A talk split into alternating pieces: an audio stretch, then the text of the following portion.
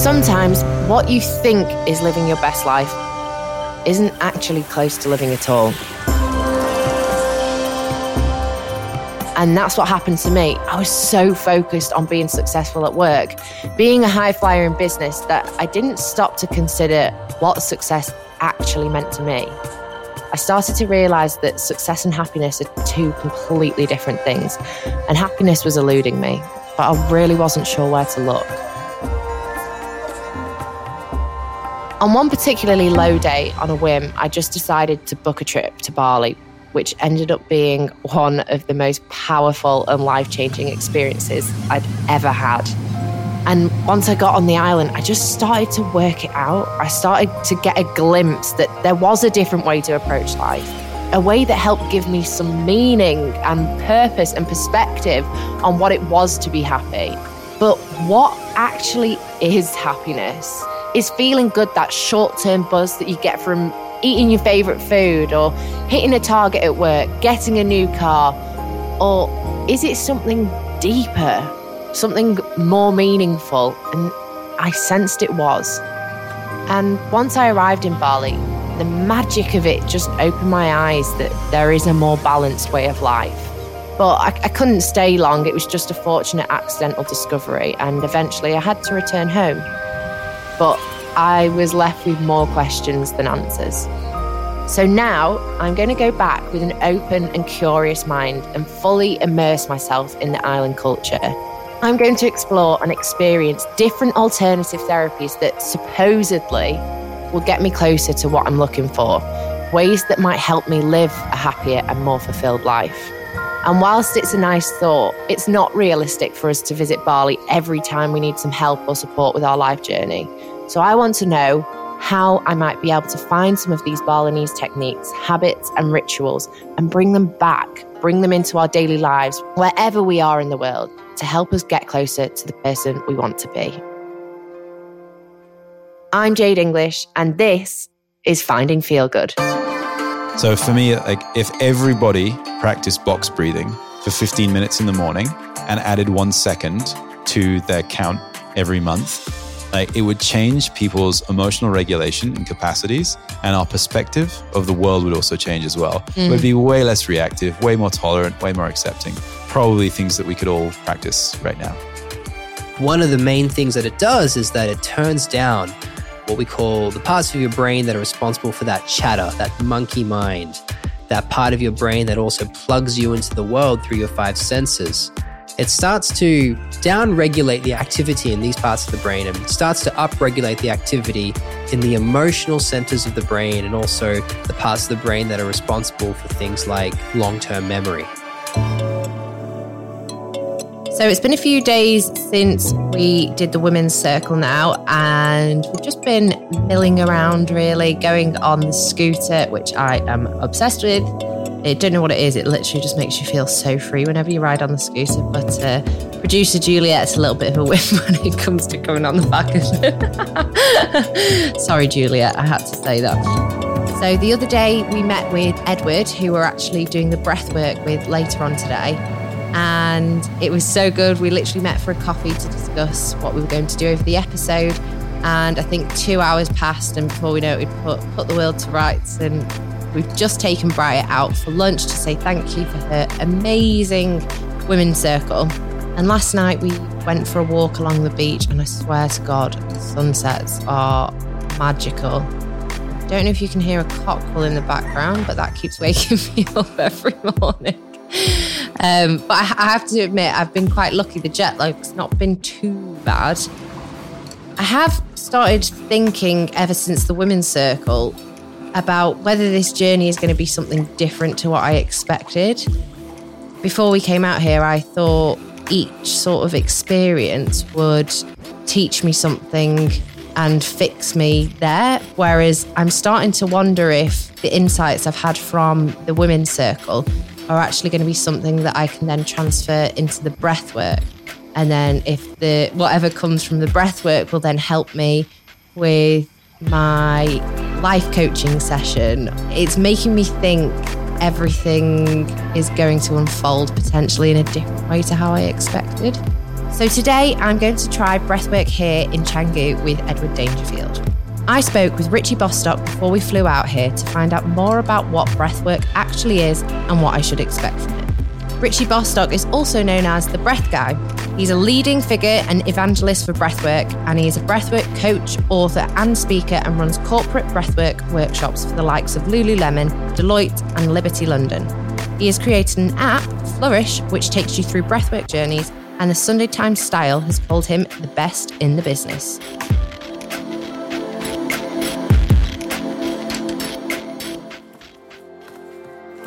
So I'm going to go to Bali and I'm going to experience breathwork out there in quite an intense setting, I think. I mean, I've only ever done breathwork with you, and actually, I did it once for like a very short period of time in Bali years and years and years ago can I get an explanation of what the hell it is and what it does? Because it's really hard to put into words, isn't it? Like when I came and saw you, I remember you lay me down and sort of put your hand on top of my chest.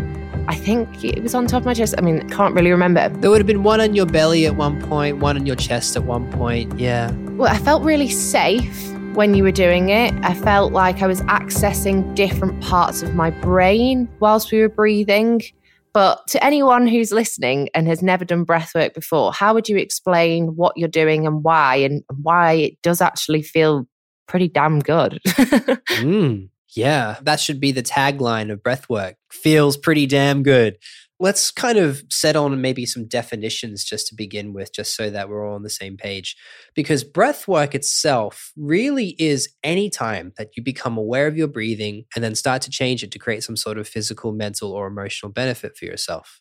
So that's actually quite a broad definition, and it can involve breathing for two to three minutes in a certain way, you know, to help you to relax, for example, or to help you to fall asleep, or to create energy. And then in its more involved forms, you have things like the yogic styles of breathwork, pranayama, the Chinese medical styles of breathing within Qigong, things like the Wim Hof method, which are becoming quite popular these days, Buteyko method, these kinds of things. And these are more involved breath practices that might take more like 10, 15, 20 minutes, where you're really using your breath with purpose to create some sort of physical, mental, or emotional benefit for yourself. But what we're talking about here is a category of breath work, you could say, called integrative breath work, where you use the breath to create really beneficial therapeutic outcomes. So what that traditionally looks like and you know there's many types of integrative breath work is that you lie down on the ground on a mat or sometimes on a bed or something like that. And you breathe in a certain way for anywhere between 40 minutes to three hours sometimes you know. Some forms of breath work go for a really long time usually it's around that 40 minutes to an hour hour and 10 or so that style of breathing creates some very real physiological changes in the body in your cardiovascular system in the balance of gases in your blood and how your nervous system is firing and even how your brain is firing. And one of the main things that it does is that it turns down what we call the parts of your brain that are responsible for that chatter, that monkey mind, that part of your brain that also plugs you into the world through your five senses. It starts to downregulate the activity in these parts of the brain and starts to upregulate the activity in the emotional centers of the brain and also the parts of the brain that are responsible for things like long term memory. So, what we can do from this place is almost kind of like give the emotional part of you a bit of a spring clean. So, if you're holding on to any, Uh, we could call it trauma, emotional density, or you know, belief patterns that aren't useful for you that you're carrying forward from perhaps your childhood, then you can actually use this breath to become aware of them and actually to safely integrate them so that they aren't affecting you in your unconscious mind and in your unconscious body. So, as a way of sort of emotional, you could call it spring cleaning, it's very, very powerful. And, you know, people can work through years and years and years of trauma in a single session sometimes. You know, it can be a very, very powerful tool. But then also, it can be an incredible tool for insight because again of the things that are changing the way that your brain is changing you start to perceive things slightly different you start to gain new ideas or new perspectives on things similar to kind of what you did. You know, you had this vision of hippie Jade and businesswoman Jade, who luckily now you know that they can coexist together, which is beautiful. So, yeah, you can gain lots of insights, get messages, open up to perhaps some more transpersonal or transcendental experiences. It's not uncommon for people to have experiences of meeting past loved ones and being able to talk to them obviously through their own sort of you know clairvoyance and claircognition but they're able to connect to that energy you know maybe even meet angelic beings spiritual beings to gain insight to gain messages and potentially have spontaneous physical healing sometimes you know? So it might sound quite strange and quite weird and a bit out there and in some ways it certainly is but what's so great about it is that you're just breathing and that's it you know? It's we're not taking a magic pill or a magic potion in order to get to these states. You're using your internal chemistry and your internal you know the tools that you have within you in order to create these beautiful experiences i was reading something the other day actually and it was saying we experience the world through our five senses so what you see what you hear what you taste what you smell etc but a dog can hear a lot more than you can hear, and a cat can see much more than you can see in the dark. Bats can hear more, and all of that. So I'm wondering if it's this breath work is allowing you to access different parts of your brain that maybe we're not used to experiencing with our day to day busy lives. Is that something that you think could be the case? 100%. And it's actually something that they've seen when they do studies around the use of psychedelic medicines. So things like LSD, things like psilocybins, the active component in magic mushrooms. What actually happens when people use these very powerful tools is a dampening down or a down regulation of activity in the parts of your brain, like we're talking about, that are kind of in control of plugging you into this world. So it's almost like if our brain is a filter to consciousness or to experience, you're removing or lessening the filter when you do things like these psychedelic experiences or breath work, which I believe is the exact same thing neurologically. I believe that to be the case. I don't think it's actually been scientifically proven yet, but based off how we understand of the physiology of what happens when you breathe in this certain way for a certain amount of time, it makes a lot of sense. So yeah, I completely agree with you. You know, at the end of the day, everything is energy and everything is frequency, right? You try and break us down into the smallest components possible, we know, which we used to think was the atom, but then we open up the atom, we realize there's other stuff too. But when you really get down to it, put aside the neutrons, electrons, the protons, the quarks, we're 99.99999% empty space. So what we are really is just an interaction of fields of frequency. And so is the rest of the world. And that frequency starts very, very slow and dense and goes to very, very high and fast. And there's this interesting in between area of parts that we can perceive and parts that we can't perceive. You're so right. You know, I think when we are able to almost change the lens that we use to observe this band of frequency that we call the material world or existence, then we get to experience more of what's there. And I can speak from personal experience of through breath work, having very, very profound moments with eyes open of experiencing the world in a very different way. So, the best way to explain it is have you seen The Matrix? Yeah.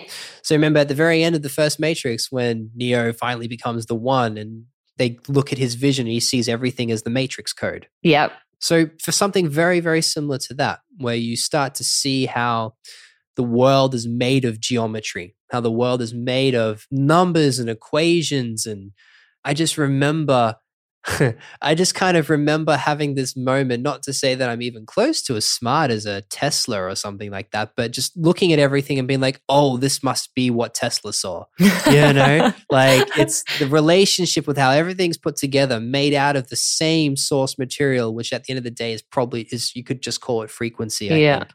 Especially spiritual ways of thinking will give it a different name. They'll call it unified field, the quantum field, the source energy of everything that is, all these kinds of things. I right now I'm really enjoying thinking of everything as frequency. And yeah, we get to experience it differently if we open ourselves up to practices that allow us to make real changes physiologically in what's happening inside of us, which is what's cool. You can measure these changes, you know, in a very scientific way. But then through those changes, your lens of perception flips on its head and the world gets very interesting. Yeah. Have you seen anything amazing through your clients when you're doing this breath work? Because I mean, I personally, I, I, remember I started crying in our session. I was quite calm, I was fine. And then it was almost as if like some emotion or something got dislodged in my body and came up to my brain. And I just remember almost becoming a bit I was I kind of felt unconscious, but I was conscious at the same time, and it coming up and not like a blubbering cry, but like a a release. I can't even explain it. Does that happen a lot? Oh, I mean, when people come to do integrative breath work, you know, that is a very, very common occurrence. We are working through our emotional bodies, our emotional stuff that we hold on to and you know that can be experienced in many ways you know like similar to yours you might feel something move up through the body and you become aware and conscious of it and all of a sudden you need to release or express it in some way through crying screaming whatever it is all that good stuff that we're supposed to do all the time really you know but we've uh, been taught not to. But then there's also you know a lot of people will kind of have similar experiences to what i shared you know they might start to potentially interact with you know spiritual beings of a higher order or you know interact with past loved ones. You know i had one uh, a little while ago i was breathe breathe this one fellow and we're just breathing breathing. And all of a sudden i just felt that the room that we were in became just full of people. You know didn't see anything but just could feel oh my gosh like this room just became very full. Anyway didn't make much of it just made sure they were friendly and they were. At the end, the guy kind of comes out of the session and he just looks at me and he goes, Hey, Rich, question, are you a medium? I go, No. And he goes, Huh. And then we just kind of look at each other for a bit. And then I go, Is it because of all the people that came into the room? And he's like, Yes. You know, and what he felt was that all his ancestors had come in to support him through this tough process that he was going through and that he physically felt all these hands on his body like holding him. It's crazy isn't it? So and at the end it was interesting at the end he had just kind of had his hands out above his head like this you know just kind of outstretched and what he was saying was that there were two people on either side holding his hands. Lots of interesting stuff can happen and when you're in this work for long enough nothing surprises you anymore. You kind of have those transpersonal, transcendental experiences, but even things as undeniable as instant remission of physical issues. You know, I once had a lady four years before seeing me was in a car crash and has since then had chronic lower back pain, like really debilitating lower back pain. And during the breathwork session, her experience was that she saw a golden lion appear on top of her and then it went through the crown of her head and then went down through her spine. And as it got to the points where she experienced pain, what she felt was her the way she explained it, it was like it was like someone was popping bubble wrap in that area. So it was like a pop, pop, pop, pop, pop, pop, pop kind of feeling. And from that one experience, pain gone and hasn't come back since. So lots of interesting things can happen. And I think it all just points to potential of what is possible for us as human beings. Definitely. I mean, so you got into breathwork, didn't you, because of your dad and him being ill?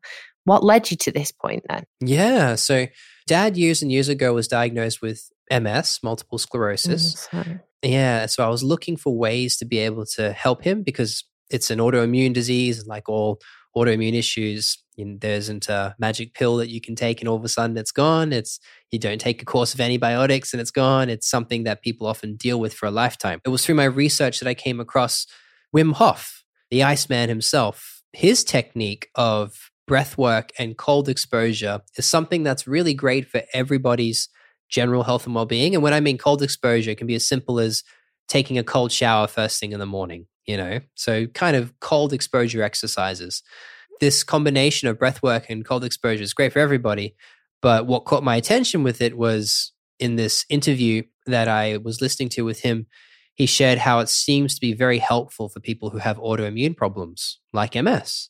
And so I was like, all right, well, let's see what this is about. And then I ended up traveling to Poland to do a retreat in this Wim Hof method. We did all the crazy stuff that Wim does. You know, we're there in the middle of winter in this tiny little village and we're hiking around in the snow barefoot in our shorts, minus three degrees outside. We're swimming in the ice lakes. We climb the tallest mountain in Poland in our shorts, minus 19 degrees at the top. Oh, as you do. As you do, just very normal. um, it was quite funny. There was like a bunch of army guys doing training exercises in the same time that we were climbing the mountain and they were like obviously all rugged up in their winter gear and they looked at us and they're like no. bunch of 25 oh. year olds you know people men women fit not fit just you know just an odd collection of human beings who decide they want to run around their pants in the snow and yeah it was you know incredible but once more just goes to show that we don't know what we are capable of as human beings yet but to cut a long story short, you know, coming back home and sharing the technique with my dad, and it was through the Wim Hof method and then also a big change in his diet as well. That from that moment on, since he started practicing and eating differently, that the progression of his MS completely stopped in its tracks. That's crazy. My auntie's got MS, and I've seen her unfortunately deteriorate a lot over the years. And the thought that that could even help it a little bit sounds what everyone's looking for, isn't it? Absolutely. And what's so great about Wim and his team is they're trying to bring as much science to this technique as possible. They haven't done any specific studies for MS, but they did do a study for rheumatoid arthritis, so another autoimmune disease, with really remarkable results. And so you can freely go on the internet and read up about it and go, yeah, you know what? Breathing, cold exposure can have a massive impact on our immune response. It's in scientific literature now. So it's very, very exciting. It is exciting. So, how did you end up making the transition from that ice work experience into breath work? So, by this point, I had already left the consulting work and I was in the world of digital entrepreneurship, I learned how to code by this point and was building apps and websites and that kind of thing. You know, we started seeing these things, results happen for dad. But then also just through my own experience of Wim Hof method, just having the most amazing breakthroughs for myself just by doing this little method. Because at that point in my life, I was still very, very lost. You know, I made some big changes in my life and had moved in another direction, but I was still so unsure about what it was that I was supposed to be doing you know, breath work really just grabbed me by the ear and went, look, pay attention to me. Look at this. And again, it's that intuition that comes through. Even, you know, going to Poland, there was an intuition that was saying there's something here that you need to experience and you need to see. And so once I got to experience it and saw the effects on my dad and then also for myself, I just became obsessed and asked myself the question well, if breathing can do this, what else can it do?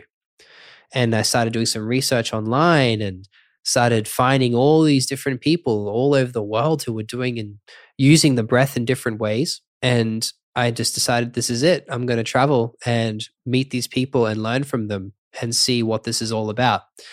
So I traveled for about three and a half years, learning from all sorts of different people, whether they were breath workers, yogis, doctors, academic researchers, counselors, therapists, psychologists, physiotherapists, elite athletic coaches, you know, all sorts of different people who all brought their own unique lens to the breath. So I just became a sponge and just consistently saw what breathing can do and just decided, you know what, this is what I want to share with the world. And here we are, fast forward a few more years after that. And it's just so beautiful to see how breath work has kind of expanded into the world, has made its own little mark. It's got its own little footprint now and and how it's helping a lot of people. And particularly during this pandemic, I really think the breathwork community stepped up to support everyone during this hard time. And of course, the, the result of that is now more people know about breathwork. So it's just very exciting all around.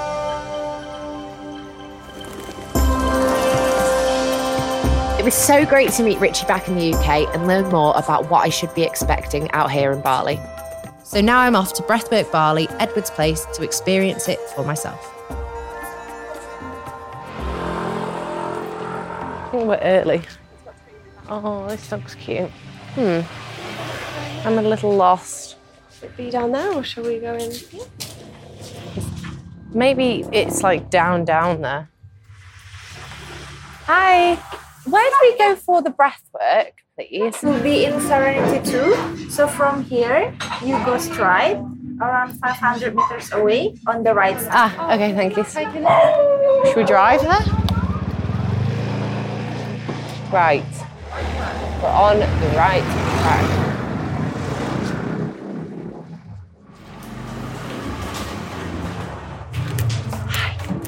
Sorry we got lost for ages. Yeah. You okay? Welcome. How are you you? doing? Yeah, good, thank you. Oh.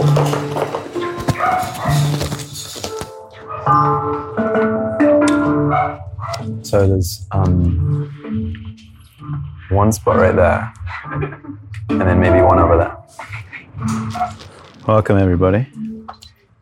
My name's Edward. I think I met most of you on the way in or before. Thanks for all being here.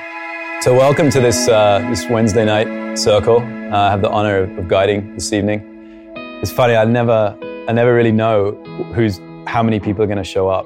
I was like looking at Andrea, and I was like, oh, I don't know if anyone's going to show up tonight. And here we are again. There's 20 people that are going to breathe, which feels really good. So, thank you all for being here.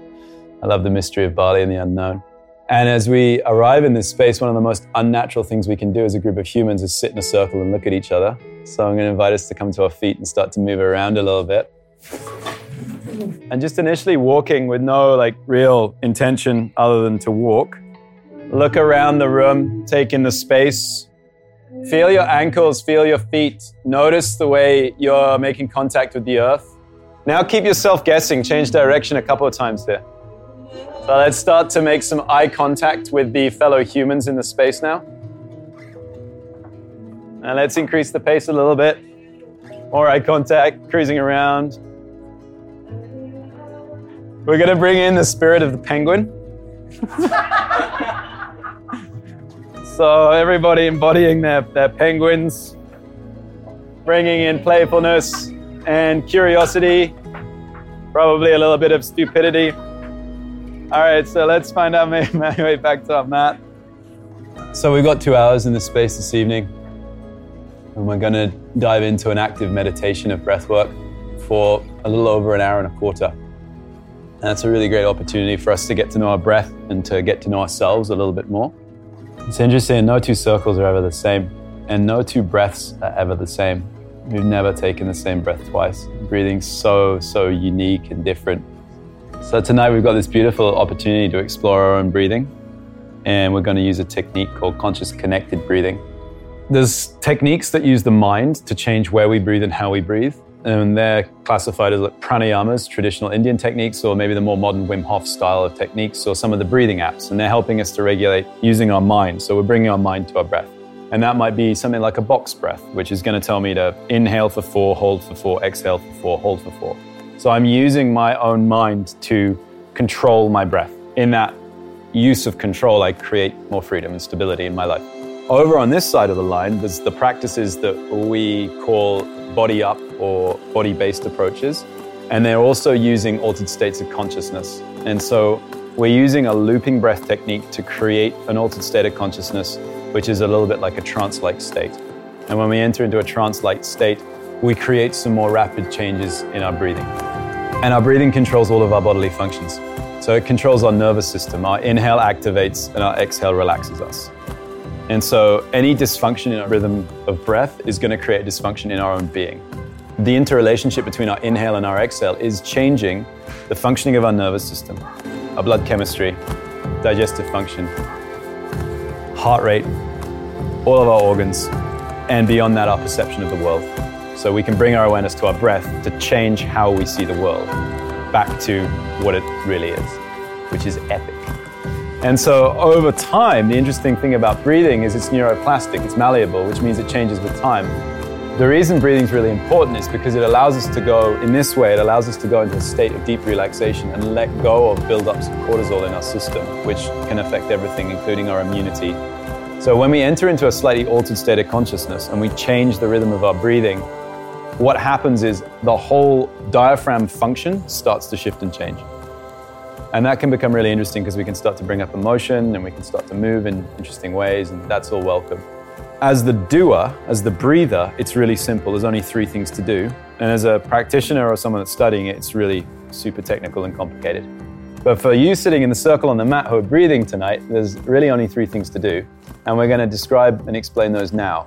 So I'm going to ask for a member of the team, either breathing or facilitating, to come up and demo and so there's three things to remember for the first time is it's, it's, simple, and then you might be asking, am I doing it right? Which can be a, an old pattern and story that we tell ourselves a lot, right? And the answer is you are. There's only three things to do. The first one is your body's relaxed and your mouth is open. So that's the first one is happening. That's great. Number two is that the inhale meets the exhale, which meets the inhale. So there's no pause at the top or the bottom. So as soon as Andrea gets to the bottom, he inhales, and as soon as he gets to the top, he lets it go. So there's now a flowing rhythm of breath, one continuous breath, no pause, top or bottom. So that's number two. And number three is we have an inhale that's vibrant and full, and an exhale that's relaxed. So the inhale is our masculine doing, go get, and the exhale is our feminine being, relax. Now, as a first time breather, all we've got to do is bring our mind to our breath. Inhale meets the exhale, which meets the inhale, which meets the exhale. And I might bring through a variety of different facilitation techniques. I might just touch into the diaphragm here of the rib cage. And I might just start to change the quality of breath and how it's moving. I just actually slowed him down a bit. You might see that. So we might just start to soften your breath. And we might activate you again. So we might bring through like a little bit more activation. So just with touch, we can start to bring through different qualities of breath. And some other things we might do bring through sound. So I'm inviting you to Om now. Oh.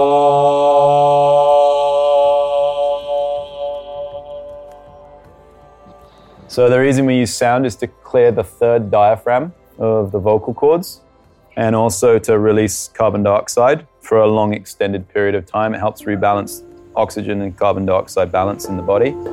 So obviously we can see now there's no breath moving. And sometimes people will drop into this state for minutes at a time. The first time it happened, it's quite unnerving because it looks apparently that Andrea is no longer breathing, which he isn't. And it looks like, you know, he's probably dead. And then we just saw a gasp there, and he starts to breathe again. So it's really interesting that we can go into these states where there's very little breath moving for us. It's the natural wisdom of the body that's activating. Oxygen and carbon dioxide is shifting. And this is a self regulating practice. So continue to breathe. You see the diaphragm muscle just pulsating a little bit.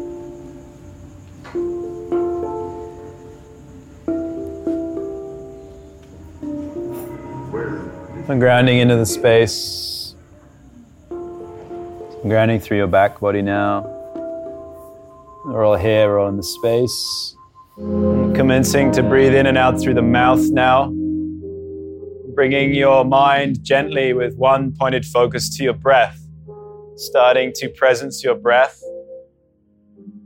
We're now going to breathe into the belly, up through the heart. vibrant inhale and a relaxed exhale. Connecting the breath now. As soon as you get to the bottom, Inhale. And as soon as you get to the top, let go. Continue to bring the mind to the breath. Trusting in your process this evening, knowing that everything's moving exactly as it needs to.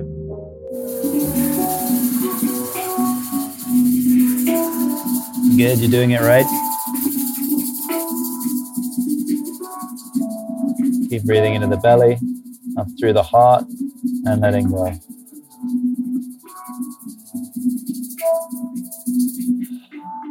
Good. Trusting in your process this evening. That's it. Everything's moving really well. You're fully supported here. Beautiful. So keep allowing. You just keep breathing in that good way and letting go. So relax your jaw in your mouth now. Good. Keep this soft hip. Breathing into the belly. That's it. Let it be easy. So relax your throat. Keep finding a soft exhale. That's it. So it's like a gentle sigh. That's it. Keep sighing it out. Good. You got it. Stay with that.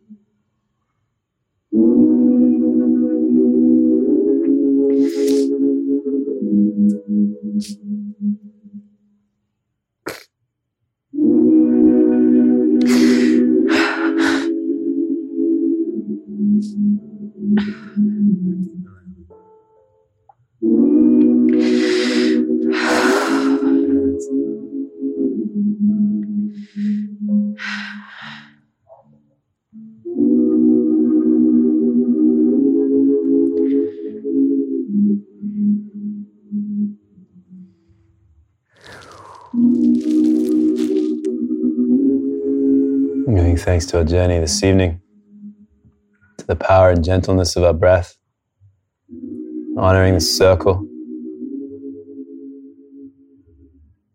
gently starting to move our fingers and toes, beginning to awaken the body temple. Gently, we'll make our way back into a seated position, taking as much time as we need. I'd just like to say a deep thanks to everybody for showing up making it a really special evening.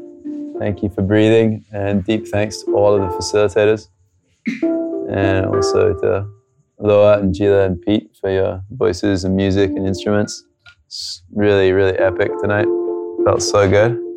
We have an opportunity for some sharing. I'm mindful of the time. That was a bit of an epic circle, so maybe just some some experiences if anyone would like to share. I'd love to hear from you. Maybe we'll take four or five people here.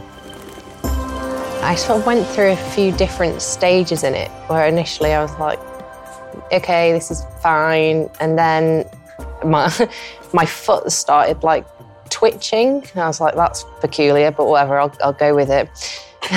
and then I actually got to a stage where I was like bored for a second. And I was like, oh no, I'm getting bored. And then all of a sudden, these emotions came up and I couldn't stop crying and it brought up some stuff that I wasn't aware of.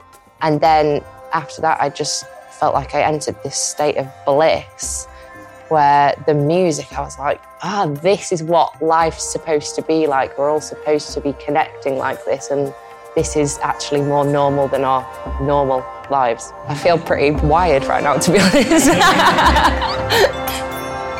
So I've arrived here at Edward's home and it's absolutely gorgeous. There's like three different joggalos, which are these wooden houses that they have here in Bali.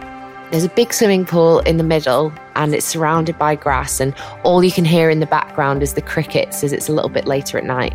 So as I meet Edward, he takes me into one of the joggalos, and there's a bed on the right hand side where I think I'm about to lie down and experience the breathwork. And I think we're going to go and do the interview just to the left of this and have a chat about everything that he does. So, how did you get into breathwork?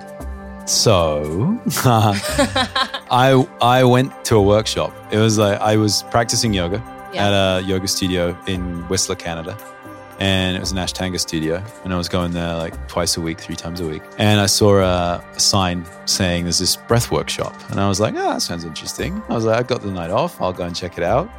And so I went there and I had no idea what it was. And I'd done a lot of yoga and movement, and pranayama, and I thought I knew what, you know, how to breathe. I walked into the studio and there was this man greeted me. His name's Robin Clements. And he was there with Eden, his wife, and they were running the workshop. Uh, there was like maybe like six of us, seven of us, and the two of them. Robin, like I walked in and I looked at him, and there was this moment of like, I know you. And he was like, Hey, bro. And I was like, Hey. And we gave each other his hug that lasted for like three, four breaths. And then like he was like, Welcome. And I was like, Thanks. And he was like, Have you ever practiced connected breathing before? And I was like, No. And he's like, Cool. This is gonna be fun. and like we he gave me the demo and showed me what was gonna happen. And I lay down and yeah, we dropped in and the music went on and you know, as you experienced actually last night, you Yep. know what a breath journey goes. But essentially, like I had no idea what was about to happen. And then I dropped in. Yeah, that moment, I'd been studying like trauma and nervous system health and, and development and movement patterns for years. And it, in that that evening, I felt like I'd been given the hub of the wheel.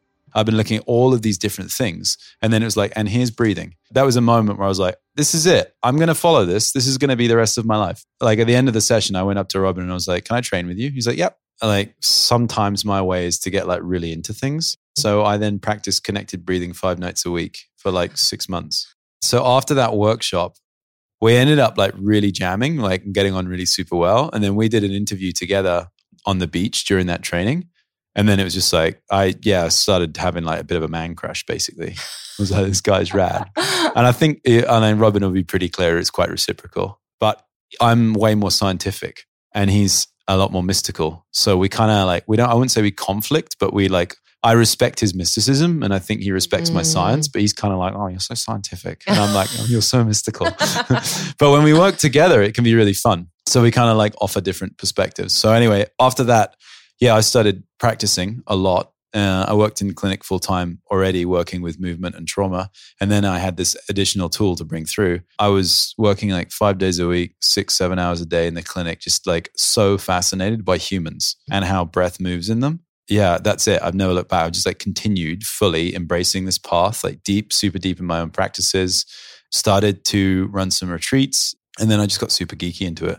Like I got really geeky and then like so reading so much. And then the team in Canada were getting so into it as well. So we had this little community of us that we were just like exploring like weird breath patterns and movement and like, yeah, and that was it.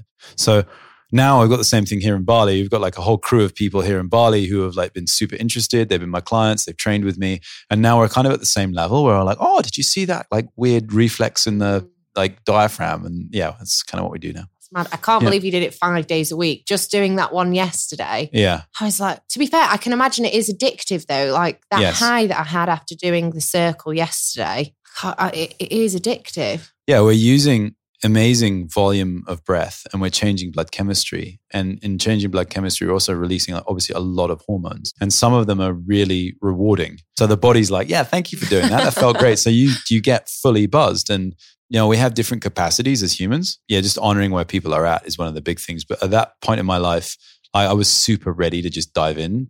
I have to say, it was actually much better than I expected. I did expect it to be good, but Yes. it was like off the charts good. I thought there was a fly on my foot. So I was like, oh, why is it twitching? And then it started twitching more. And then my foot Uh-huh. went up in the air and started kicking about. And I was Uh-huh. like, right, okay, let's just pretend that didn't happen. Totally. And then in between, people would come up, put their hand on my chest. But I wasn't even really that conscious. It was very Yeah. bizarre. And then I went into a part where all of a sudden I was like, you know, when you meditate and sometimes your mind's too buzzy and you think, I don't want to do this, can't be bothered. But if you push through it, that's Sure. when you get the most Yeah, reward. totally. Yeah.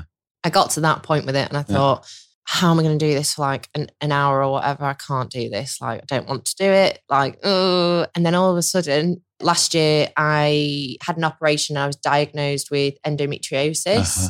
And I've always just been like, oh, I'm not really that bothered by it. Like, Sure. it's just one of those things. Yeah. It sucks that it's been painful, but I'm actually glad that it's been diagnosed. But in that session, I got really upset about it and was like, actually, I don't even know what it was. It was almost as if like the energy, the negative energy I had towards it was trapped somewhere in my body and it Uh-huh. was sort of making its way up. Yeah, Does well, that make sense? It makes total sense for sure. and another girl came up and she whispered something in my ear. I Can't even remember what it was right now, but I was like, I love you so much. But what the hell is going on there? Please, can you talk me through that? Yeah, thank you. And like the, I'm, I'm always amazed by circles. I love hearing your experience. Like, firstly, like it's valid and real. That's Yeah. what happens. That's what you felt. That was your felt sense experience, and like we can't argue with that, right? That's your Mm. truth. And when we're going into breath work, we're using a rhythm of breath to basically move us into an altered state of consciousness. So we're changing blood chemistry and we're changing brain function by changing our breath rhythm. So if you tell someone like I'm going to use the rhythm of breathing to change your brain state and move you into an altered state of consciousness, they're like, "Oh yeah, all right, whatever." Yeah. And then when we lie someone down and we move their breath in that way and they do actually drop in, by the end of it, they're like, what was that? 100% of the time, everyone's like, I can't believe that that happened with just breath. Yeah. Definitely. And people are like, what was in the water? Yeah. You know, like you do. You do Yeah. think like, what's going on? Because why do we not get that high off breathing every day? Sure. So what we're doing is we're using we're disabling the an area of the brain, the DMN, which is the default mode network, mm-hmm. and we're disabling that, which basically is the way that we normally think. And whilst we're doing that, we're also created some sensory deprivation by closing our eyes. So we're bringing all of our conscious awareness inside our body, and we're bringing the mind with one pointed focus to the breath. So we're focusing on the internal landscape. So we're basically focusing on interoception, which is the, the felt sense of the interior landscape of our body. We don't often do that, like as humans or as a culture, uh, very much. Like we spend a lot of time looking outside of ourselves, looking at our phones, looking at other people. But when we actually close our eyes and bring our awareness inside, there's not a lot of times that we do that consciously. So when we bring through a conscious practice of like an hour and a quarter of doing that, things are going to move. Yeah. And all of these parts of ourselves that we might not have felt start to be felt again. And essentially, what we're doing is we're remapping the interior landscape of our body through our own nervous system. And we're just sort of reclaiming the parts of ourselves that, that we have maybe numbed. So we're, re- we're really good at avoiding pain, which is amazing. And in doing so, we create suffering because when we avoid pain, we also avoid the corresponding other sensations or emotions that might be coming with it. So every breathing rhythm has a corresponding emotion. So, like a baby, Uh-huh. if something happens to them, you can see the breath rise up into the chest, is it? Yeah. And then they start crying. And I guess that's them sort of releasing that suffering. Totally. So releasing the pain, there's a there's like an energetic response. So basically how it works is there's a stimulus and our body responds to that stimulus and it Mm. changes the breath rhythm to change blood chemistry so that we can effectively respond to the stimulus. And one of the examples is like if a tiger walks in here, you and I are both going to get flooded with cortisol. It's a stress hormone. It's going to make us super strong and able to outrun it. And that's not something that we want consistently in our lives. But that little bit of stress is going to be really beneficial to us. So, as an example, if you avoid the emotion of grief, that breath pattern is in the upper, just below the clavicles. Mhm. So, it's a really shallow, high breath. It's like a, and if we avoid that, we also avoid joy because they're almost the same. Yeah. So- when I think of laughing, Yeah, it's Exactly. place. Yeah. So, most breath sig- rhythms, there's two emotional signatures that are almost side by side. Avoid one and you'll avoid the other. so what's the one in the belly? So down there, you deep in the pelvis, you have shame. You can touch into that around like anytime you've been in front of a group of people and there's been embarrassment, right? There's going to be some quality of internalized shame.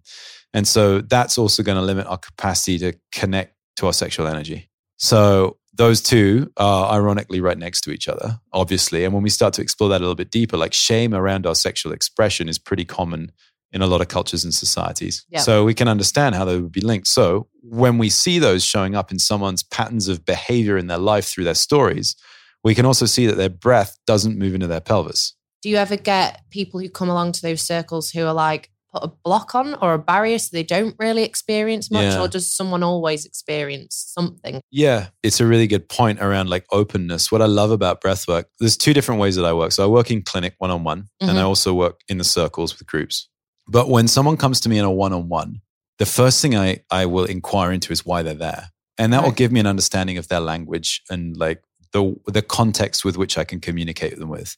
So if someone's like, you know, I want to prove my lung capacity, we're going to speak about the mechanics of breathing and how we're going to increase their lung capacity. And if someone's like, I've got a block in my fifth chakra, we're going to be like, all right, well, let's address that, right? So I think I'm somewhere uh, in between. right so which is great right so now i can speak to you about the mechanics of breath and chakras which is awesome in the one-on-one sessions it's really easy to meet someone where they need to be met the good news about breath work is doesn't matter how resistant someone is they're going to drop in it's like the more doubt someone has about this practice normally the bigger their experience Oh, really? yeah. And I think that's because when we're not connected to like the mystery or the mysticism or the power of nature or the power of our body or the power of breath, if we're so disconnected from it, when we do connect to it, we can't actually believe how powerful it is. Yeah. We're going to do a one on one experience now, aren't we? Yes.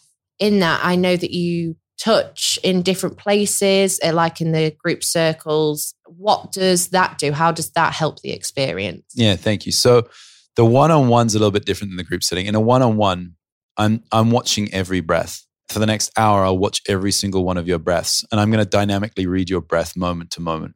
And your breath is telling me how to facilitate you. So it's giving me the information I need. And so what I'm reading are your three diaphragms. So I'm reading the pelvic floor, the rib cage, and the throat. And in yogic philosophy, they're the bandhas. So it's a tradition of like 5,000 years old that we're, we're essentially working with here. Mm. What I'm looking for is the, the speed and volume and the rhythm of your breath. I'm going to read your breath and I'm going to guide your breath into areas that there might be holding or tension. And the way I'm going to do that is, as you mentioned, touch. So I'm going to use my hand. And then with my hand, I can also use a verbal cue. So I can say, breathe into my hand. And then I can also like press under your rib cage and I can activate the diaphragm attachment that's under your rib cage. I can press into your clavicles and just get more breath moving up through into the top of the lung. I could work on your neck, which might release your third diaphragm in your throat. And then another facilitation we'll bring through is I might get you to make sound. So I might get you to make a big vibrant om or some toning or any sound, Mm-hmm. and that will release the the vocal cords, which you can hear right now. That's the third diaphragm of breath. Right. So I used to get really bad anxiety and I'd get panic attacks and stuff like that as well. Can you use breath work to help? To be honest, I can feel it now a little bit. I'm Uh-huh. not anxious, but Uh-huh. I'm, well, maybe I am. a little bit. It feels like everything's a bit tighter in my chest and my breath is a little bit shallower and stuff. So, what could other people do and myself to alleviate that? So breathwork's really effective at changing our state. And I think you touch on a point where it's like anxiety is a really normal state for humans. But if we live in anxiety all the time, that's not really very enjoyable or healthy. So some anxiety, some stress is really good, and how we manage that in our life is really important. Our rhythms of breath are changing parasympathetic and sympathetic branches of the nervous system.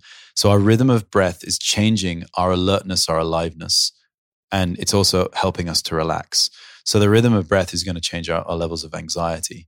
When we read breathing rhythms, we can see where someone is stuck and where they might be creating a blockage in the rhythm of breath that's creating a blockage in their endocrine system, which is their gland system, which is Mhm. changing their blood chemistry. So we can help people regulate that.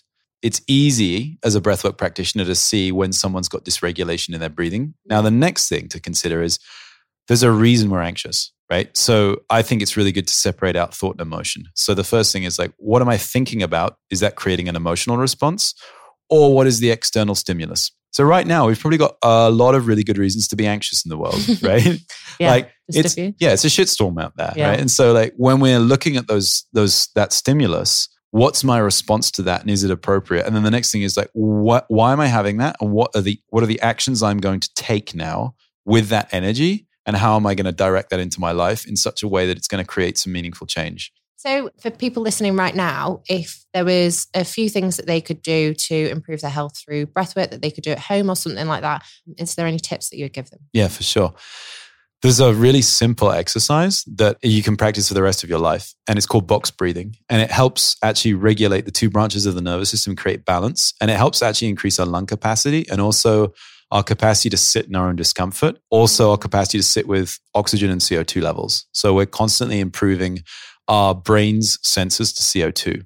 And the reason we breathe is because we actually have high levels of CO2 that we need to balance. And it's called box breathing because you inhale for a certain count, you mm-hmm. hold your breath in for a certain count, you exhale for the same count, and you hold at the bottom for the same count. So it's like, I'm going to inhale for two seconds, hold Yeah. at the top for two seconds, exhale for two seconds, and hold at the bottom for two seconds, which gives our mind something to focus on. And for those of us with really super busy minds that are really alert and active, counting in our head whilst controlling our breath gives us enough stimulus that we actually don't start to wander off into other things. So once we've mastered two seconds and we practice that for like five minutes, we can increase it to three seconds. And then generally we'd say you add one second per month. Well, when you get up to a 10 second practice, this is becoming really potent. So we're really dropping how many breaths we take and we're increasing O2 and CO2 levels in our body and becoming really familiar with ourselves. So for me, like if everybody practiced box breathing for 15 minutes in the morning and added one second to their count every month, like it would change people's emotional regulation and capacities, and our perspective of the world would also change as well.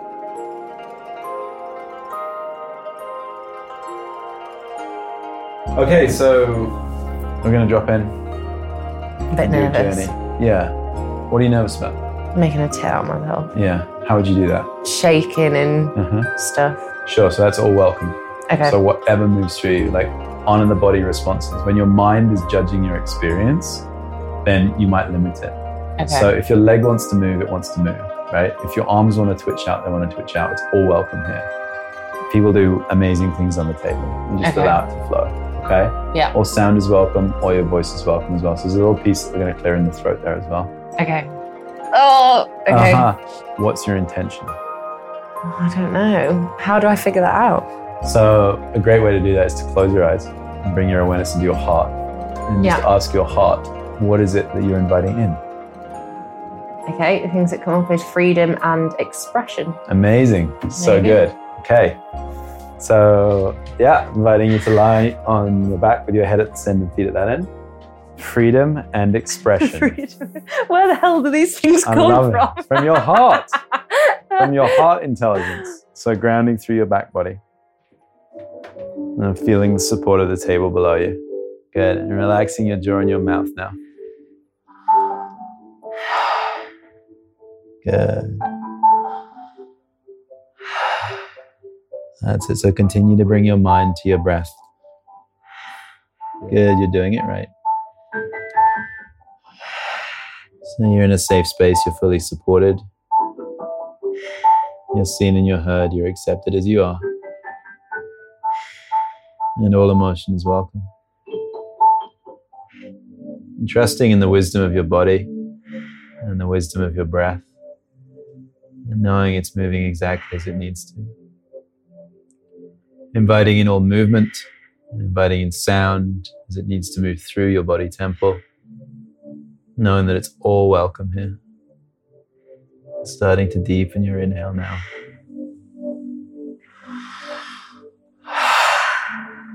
Good. Vibrant inhales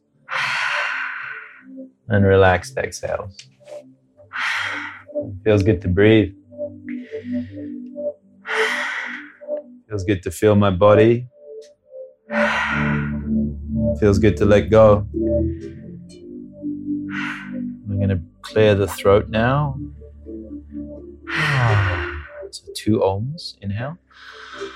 One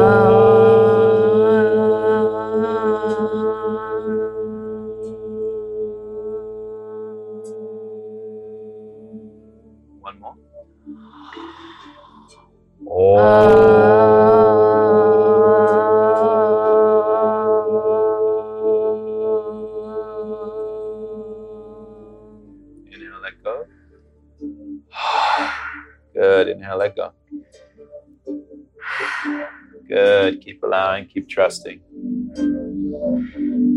We're going to go to the throat with some sound. Ah.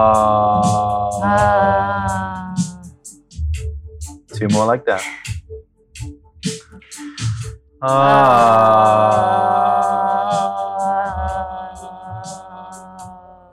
One more. Inhale. Ah.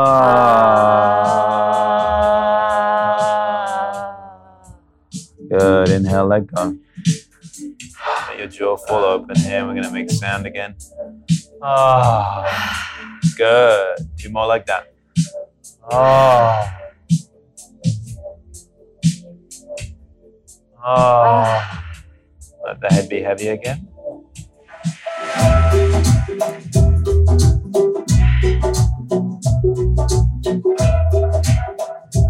Make sound again. Ah, that's it. Good. Keep going into that. Ah. So welcome. Keep letting your legs move. They can shake if they need to. Good. Go into that right leg. That's it. Follow that movement there. Good. Go into that. Keep moving. We're going to bring through sound with that as well. Good. Keep going. Let your knees move. Good. Go into that as much as you need to. Beautiful.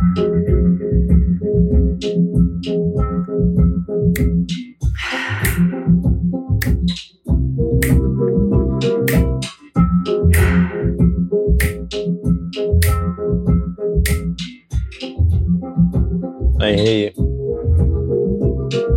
Start to soften the body now.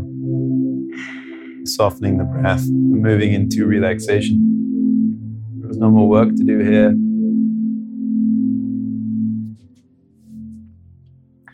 Keep allowing. Just let it all fall out. Find your breath. That's. Feel the support in my hands. Just let it all go. That's it. It's all welcome here. You're accepted in all ways, in all states, in all emotions. You're accepted as you are.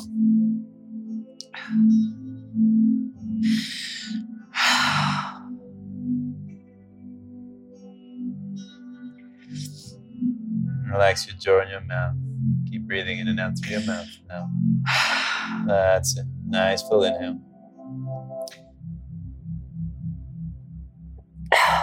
That's it. Good. Deep inhale. Let it go. Brings good. Softening now. We're going to move into deep rest.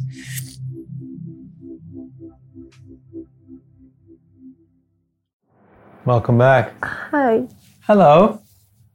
I feel like I need to share that with you. Please. You're welcome. I had like this tingling sensation, like all down my arms. And then I had this pain in my stomach, Yes. like where I think the endometriosis and stuff is. And it felt like a like a lump. That's the only sort of way I can describe it. I don't know, you were sort of manipulating that or doing different things. And then I got this sort of like this is embarrassing.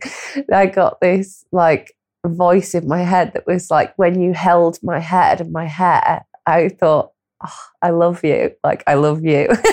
and then I really it sort of went down to my stomach and it was actually no, I was saying to myself, no, I love you. Like I love me. I love myself. Thank Like and it's kind of like the bad energy I've been sending down there because I'm quite critical of like my stomach and stuff Yes. and then this is where I was very like surprised.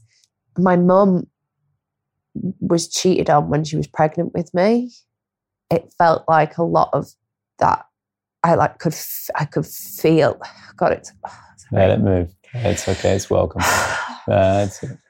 could like feel the pain. Yes. Sorry, Please keep allowing. the pain that she went through Yes. going through that, being pregnant with me, and Yeah. it just was like trying to sort of heal that for her and sort of like mm. say thank you to her for sort of like giving birth to me, even though she was, you know, sort of going through that pain.